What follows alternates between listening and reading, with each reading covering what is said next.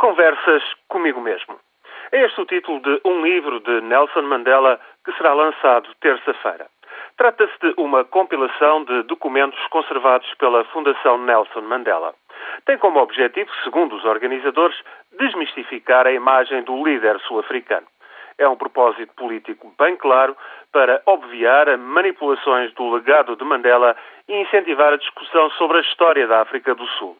A história é trágica, o presente cruel e um futuro incerto. Mandela sempre tentou resguardar a sua privacidade, mas neste livro surgem cartas, rascunhos da sua autobiografia inacabada que abordam questões muito pessoais e frequentemente dolorosas. Um tópico fica bem patente: o reconhecimento de erros e falhas. Mandela afirma ter sido um jovem que escondia as suas fraquezas adotando uma atitude arrogante. É um líder político preso em Robben Island que se mostra preocupado com a imagem enganosa de que os outros o possam ver como um santo. Nunca fui um santo, escreveu Mandela na prisão.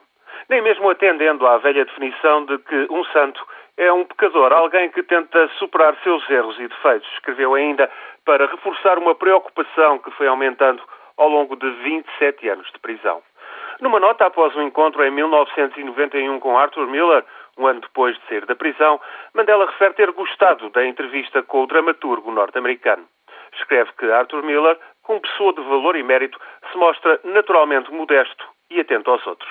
Enfim, como se personificasse aquilo que Mandela considera ser o essencial.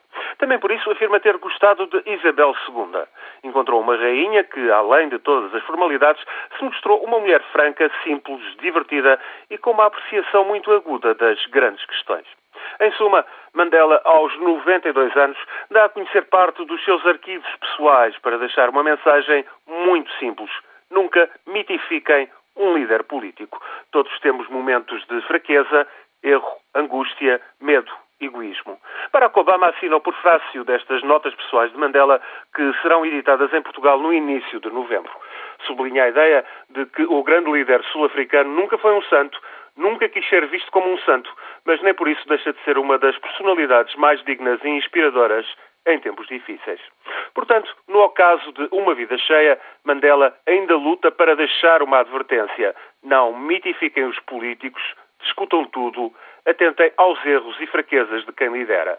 Isto, dito por Nelson Mandela, tem uma relevância que mais ninguém pode igualar.